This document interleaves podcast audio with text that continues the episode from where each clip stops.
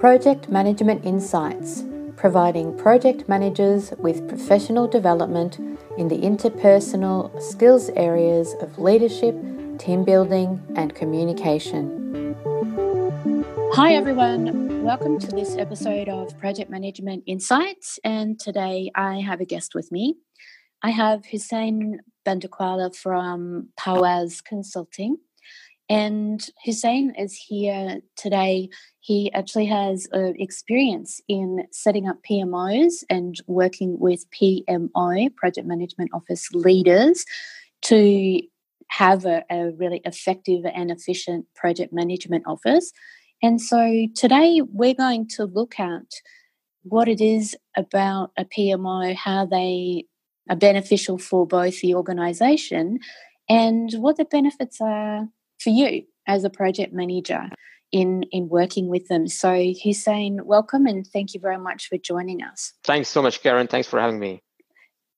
So can you talk to me about Project Management Office, and I guess as a project manager, what are the benefits of working with the Project Management Office? That's a great question, Karen. And before I go ahead and talk a bit about that, let me just go ahead and tell you what I believe PMOs or Project Management Offices to be. The way you have accounting departments, the way you have IT departments, the way you have finance departments, you have project management offices. They're just another business unit. Right. And their tools are projects directly, and their tools is project management. So just the way for that early are on time, on budget, those are things that are means to an end, not an end themselves, right? So the concern that I usually see with project management offices is that they don't look at it from that holistic perspective. They just go straight in, roll up their sleeve. All right, you know what? I'm going to go ahead and roll out these templates. I'm going to go ahead and roll out these specific tools. All right, Mr. Project Manager, this is what you need to do. This is what you need to do. This is what you need to do. So it's more of an authoritarian control out there. And without truly understanding why the PMO should really exist in their organization, why should it really, or how can it really benefit that organization? They just go about, putting something that worked somewhere else or something that they read somewhere or heard about something. They try to go ahead and fit that within the organization, and things fall apart. The executives aren't happy. Stakeholders aren't happy. Project managers aren't happy about that, right? So when project management offices are getting set up, they need to understand, like I mentioned earlier, why they need to exist. What are the problems that within the organization that need to be solved? Is it the fact that there are 50 strategic projects that are going on and none of them are getting done on time? Is it that there's a lot of turnover of resources because there's zero employee satisfaction, lots of resources getting overstretched? Is it because that the financial targets of a certain department within the company aren't being met because of the inefficient running of projects? What is it that is happening? And in doing that, in understanding that, project management office leaders need to not only speak with the executives, but also all the other stakeholders within the organization that they will work with, including the business analysts, including the project coordinators, and of course, including the project managers, right? And so if project management office leaders follow that path, if PMOs are created and set up in this cadence, then you go ahead and set up a PMO that is on its path to success, right? So, let's really talk about the elephant in the room here, right? Mm-hmm. We do experience some project management offices where they themselves don't have project management experience. They don't understand the difficulties that project managers are going to face or are facing. And secondly, they aren't that close to the ground, which is that they don't understand the ground realities of what's going on in the project, which is fine. That is perfectly A-okay, because as project managers, you need to make sure that you know most about the projects. Where I see issues is that the project management offices don't exercise the patience to understand the perspective of the project managers and figure out what can be done to make sure that those issues are resolved. I mean, at that point in time, it's the project managers don't really need one more person saying, Mr. Project Manager or Miss Project Manager, things aren't going well. Yes, they know that. Everybody's told them about it. They know it themselves, and that's why they're there. So it's they're there to help understand, find a solution. So with talking about some of these things, let's talk about what benefits are there to project managers when working with a PMO, right? So now let's take a look at situations where the PMO has been set up in such a way that it's on its way to success, where it has first truly understood why it needs to be there and how it can truly help everyone around it. So the first thing that project management offices can benefit project managers with is it can be a support system for them. It can be a safe haven for them. So Karen, when project managers are feeling down, things aren't going right, they need a sounding board, and they don't have a buddy system within the organization, they can go talk to someone with the PMO. Hey, you know what, it's not going well, things are falling apart, what can I do? There's some very casual brainstorming, some, lightweight help that can easily, lift the spirits of the project manager.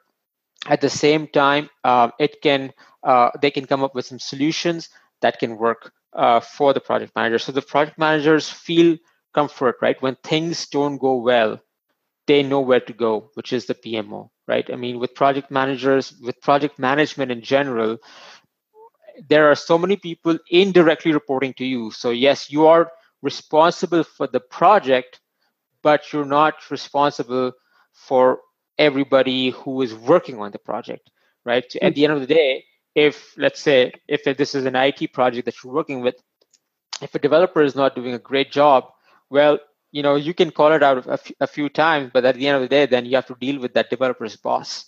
And if the developer's boss has a soft spot for their developer, which is going to be the case most likely, well, you know what? You've got the short and the stick. What do you do then? Right? And that's where you need someone to rally you, be there for you, right? So that's where the support system and the safe haven comes in. And at this point in time, the PMO can also help you with your professional development, right? So if you have certain certifications that you need to get, or if you need to expand your horizon and work towards developing some soft skills, which are, for instance, around negotiation or around developing some emotional intelligence, they can make the case for you to send you and, reimburse you for those courses for your own professional development. So that's the first benefit, PMOs being a safe haven and being a support system. The second benefit I feel, Karen, is that PMOs that are truly vested in the interest of PMOs, of project managers, can really help, remove roadblocks for them. Now, I keep on telling PMO leaders, you have to walk a very balanced line between executives and project managers. You have a servant leadership towards the project managers. You need to be, transparent with them as well. And whatever vision you have, whatever thoughts you have about your PMOs, if your project managers don't buy into it, guess what? You'll fail, because you have that vision. Your project management team is going to execute it. If they don't buy in, it's not going to work. And in order for the project managers to really buy into that vision, the PMO's leaders also have to give something back to them, right? And being there to help them to remove roadblocks, that can go a long distance. So, for example, there could be a specific project or a program where the stakeholders or the sponsors of the project are really dilly-dallying on certain decisions, and that is really delaying the projects. Now, I'm sure that's not foreign to anyone who's listening to us, Karen. We've all faced those situations, and a PMO leader can certainly step in there and help facilitate that discussion and say, you know what, Mr. Sponsor, you're taking, this has taken this much time. If this continues, that's fine, but it would mean either the project's gonna get delayed, or you'd have to throw some more money, or whatever else the other consequences are. So the choice is yours, right? That way, it's very clear to the project sponsor that, you know what, the buck's back in the court, and it's if anything happens to the project, it's not the project managers to blame. If the project managers have that confidence behind them, that they have their PMO leader who's got their back, then that can go a long way. And then finally, the third benefit.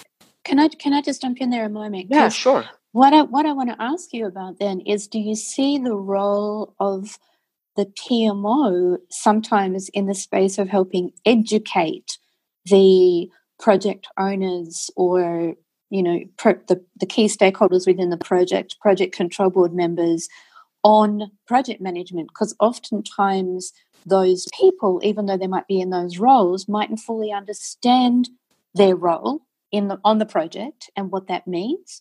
Do you see that the PMO would have a role perhaps in helping educate? Karen, that's a fantastic point. You're absolutely right. I mean, there are certain project sponsors that I've come across, that I've heard others come across, is that they genuinely want to, or they genuinely want to help, but they just don't know what the responsibilities are. They just feel that, they funded the project, they've sponsored it through financing, and then that's it. Things are going to get done, and then once it's done, they'll be told, by the way, guys, the project's done and it's a success. And it doesn't work that way. And so they may genuinely not know what their role is. And I've seen project management offices, come up with documentation or even curriculum for that matter, where they are educating the sponsors on, within that organization, what are your responsibilities as a sponsor? What is it that you must do? Where you need to come in? If a project manager is calling you in for certain meetings, that there's a reason for that. Come in, please. There might be some decisions you need to make, and then there might be some collaboration or some negotiation that you might need to be involved in. So those are some of the things that the PMO absolutely can do and should do to if that gap is there. Yeah. So thank you so much. Thanks for bringing that up, Karen. That's a great point. That's right, Karen. To really wrap this point up, the last piece that I wanted to talk about, Karen, was PMO can be that one place to find it all.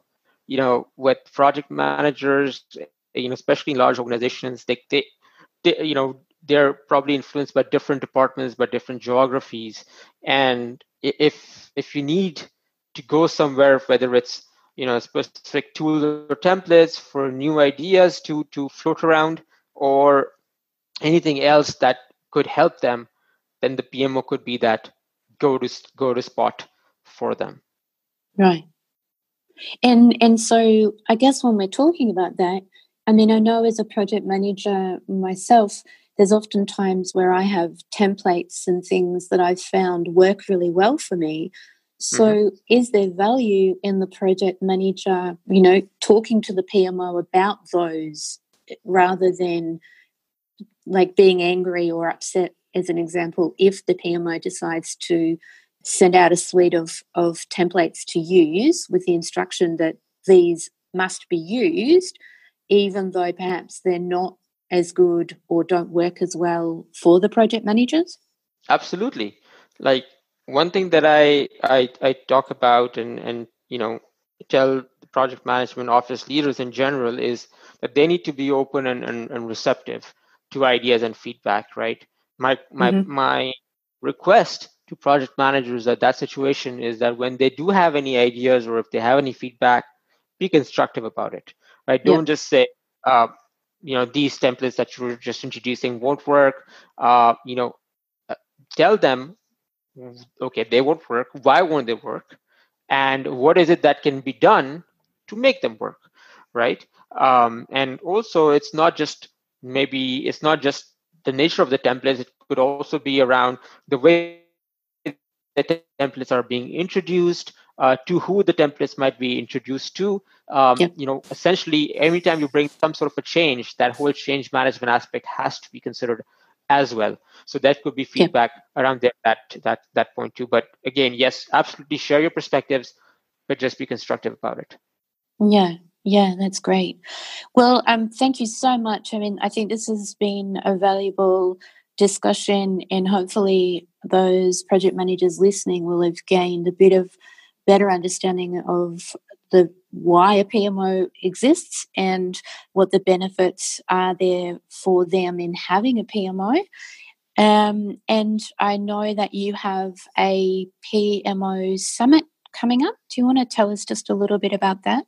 Absolutely, Karen. Thanks for allowing me with that opportunity. So yes, one thing that I'm doing, the reason why I'm in this business, Karen, is because of the fact that 50% of PMOs fail within 3 years of that being created. So that's literally like flipping a coin and saying, hey, will the PMO fail or not? And well, it's as probable as the coin toss. And I do believe that PMOs are far more valuable than that. Right? Why is it that you don't hear anyone questioning values of an accounting department or an IT department? Why don't you hear marketing departments or finance departments getting shut down? But that's really quite often the fate of PMOs. And I think that while there are some of these reasons include around traditional mindsets and perspectives and expectations, I also think that a lot of onus comes on the project management office or the PMO leader in terms of how they're nurtured, how they're educated, and how they evolve. So if someone who doesn't have that relevant experience has suddenly, been given that opportunity, what happens at that point in time is not only are they learning the tricks of the trade, they're trying to pose themselves as an expert while doing all of that. And some people slip, some don't, but those who do slip, slip badly. And that means that no wonder the PMOs end up getting shut down. And so why I do all of this is to work with aspiring and first-time PMO leaders to really start it all at the beginning and make sure that they are well-educated, they understand what needs to happen when they're setting up a PMO, or as they're setting up a PMO for the first time, what are the challenges that they're facing? How can we resolve them? I tend to be their sounding board for that. And, we come up with real-time solutions to solve their challenges and make sure their PMOs are set up for success. With that said, when I go around looking for those kind of resources out there, I don't find too many of them. And so what I've done is I've put together this PMO Virtual Summit, which is specifically designed to fuel the success of aspiring and first-time PMO leaders, where I'm bringing together over 20 authors, experts, thought leaders from around the globe. They're experts and thought leaders in the PMO space, in the project management space, as well as tangential disciplines like communication, change management, etc., to really talk about and make sure that these people, these aspiring PMO leaders, as well as first-time PMO leaders, know A, how to get that top PMO role, B, how to settle in quickly, and C, how to set up the PMO and knock it out of the park. And so it'll be a one-stop learning fest about PMOs. Very excited to have it out there because it's going to be over 25 interviews and presentations and lots of bonus materials that will be associated with that. And I hope that all of this can really help people who are interested in becoming PMO leaders and really change that dial of PMO success into a highly positive one. Great. And I know that you've told me that registration for the summit opens on the 11th of October. Yes, exactly. It opens on the 11th of October. And the summit is from the 16th through the 18th of October. Right. What people can do is, attend these sessions. And if for some reason they're unable to attend, or if they feel that they want to listen to something again, they also have the opportunity to get the all access pass and get lifetime access to all sessions and recordings and presentations. The summit itself is free for people to attend, and it is a virtual summit, so you can attend it from anywhere you like, whether it's your home, whether it's your office, whether it's whether it's your favorite coffee shop, wherever it is, you can attend the summit from there.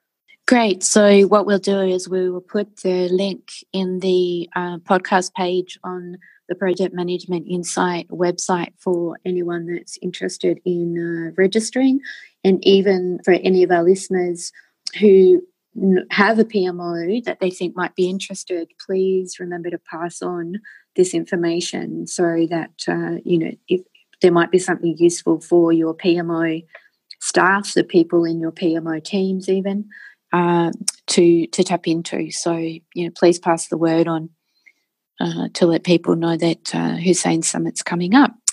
Thank you very, very much for joining me today, Hussein, and I look forward to, I think we're going to meet again for next week's episode where we're going to talk about the ways to work with your PMO. So I look forward to talking to you again then for that episode.